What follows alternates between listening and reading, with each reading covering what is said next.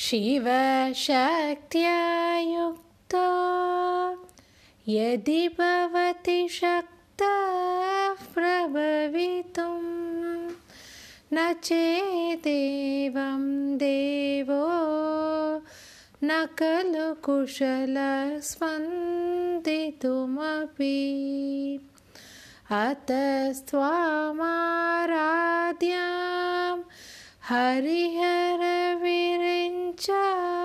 हरिहरविरिञ्चादिभिरपि